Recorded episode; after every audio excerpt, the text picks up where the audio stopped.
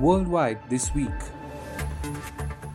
Danish artist Jens Haaning has been ordered by a Copenhagen court to repay a museum, the Kunsten Museum of Modern Art, after delivering blank canvases titled Take the Money and Run. The blank canvases left the museum with an $84,000 bill, but the court's judgment has now required Haaning to pay most of it along with the legal fees. Haaning expressed his reaction stating he was shocked but also expected this outcome. Jaime Maussan, a self proclaimed ufologist, presented two purported alien corpses to Mexico's Congress during a hearing on extraterrestrial phenomena. Maussan unveiled the bodies, which resembled stereotypical alien depictions with white skin, large heads, small bodies, and three fingers. He claimed these remains were discovered in Peru in 2017 and estimated to be 1,000 years old. Over 5,100 deaths have been reported in Derna, Libya, following devastating floods caused by a Mediterranean storm.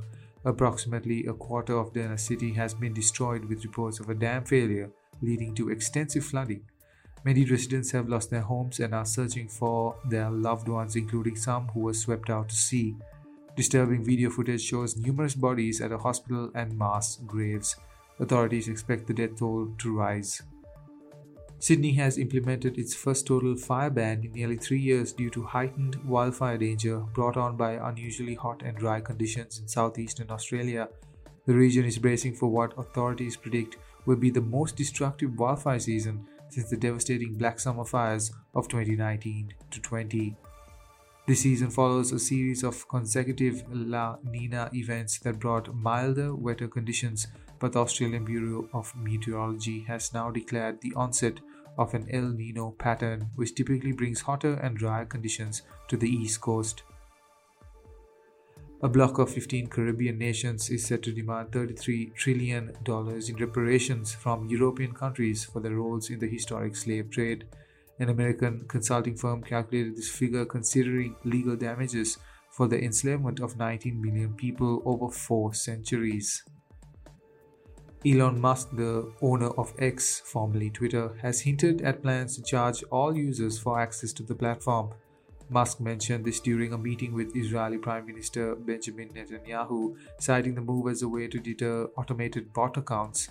Currently, Twitter offers a subscription service called X Premium, which charges users for features like a verified account checkmark at $11 per month in the US and £11 in the UK.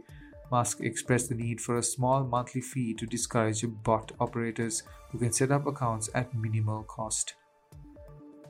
A US Marine Corps F 35 fighter jet has gone missing in South Carolina after pilot safely ejected from the aircraft during a mid flight mishap Military officials have called upon the public to assist in locating the missing multi million dollar plane.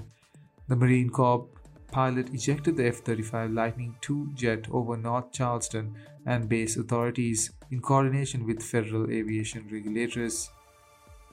The Joint Base Charleston has also sought help from local residents in locating the aircraft and provided contact information for tips and information.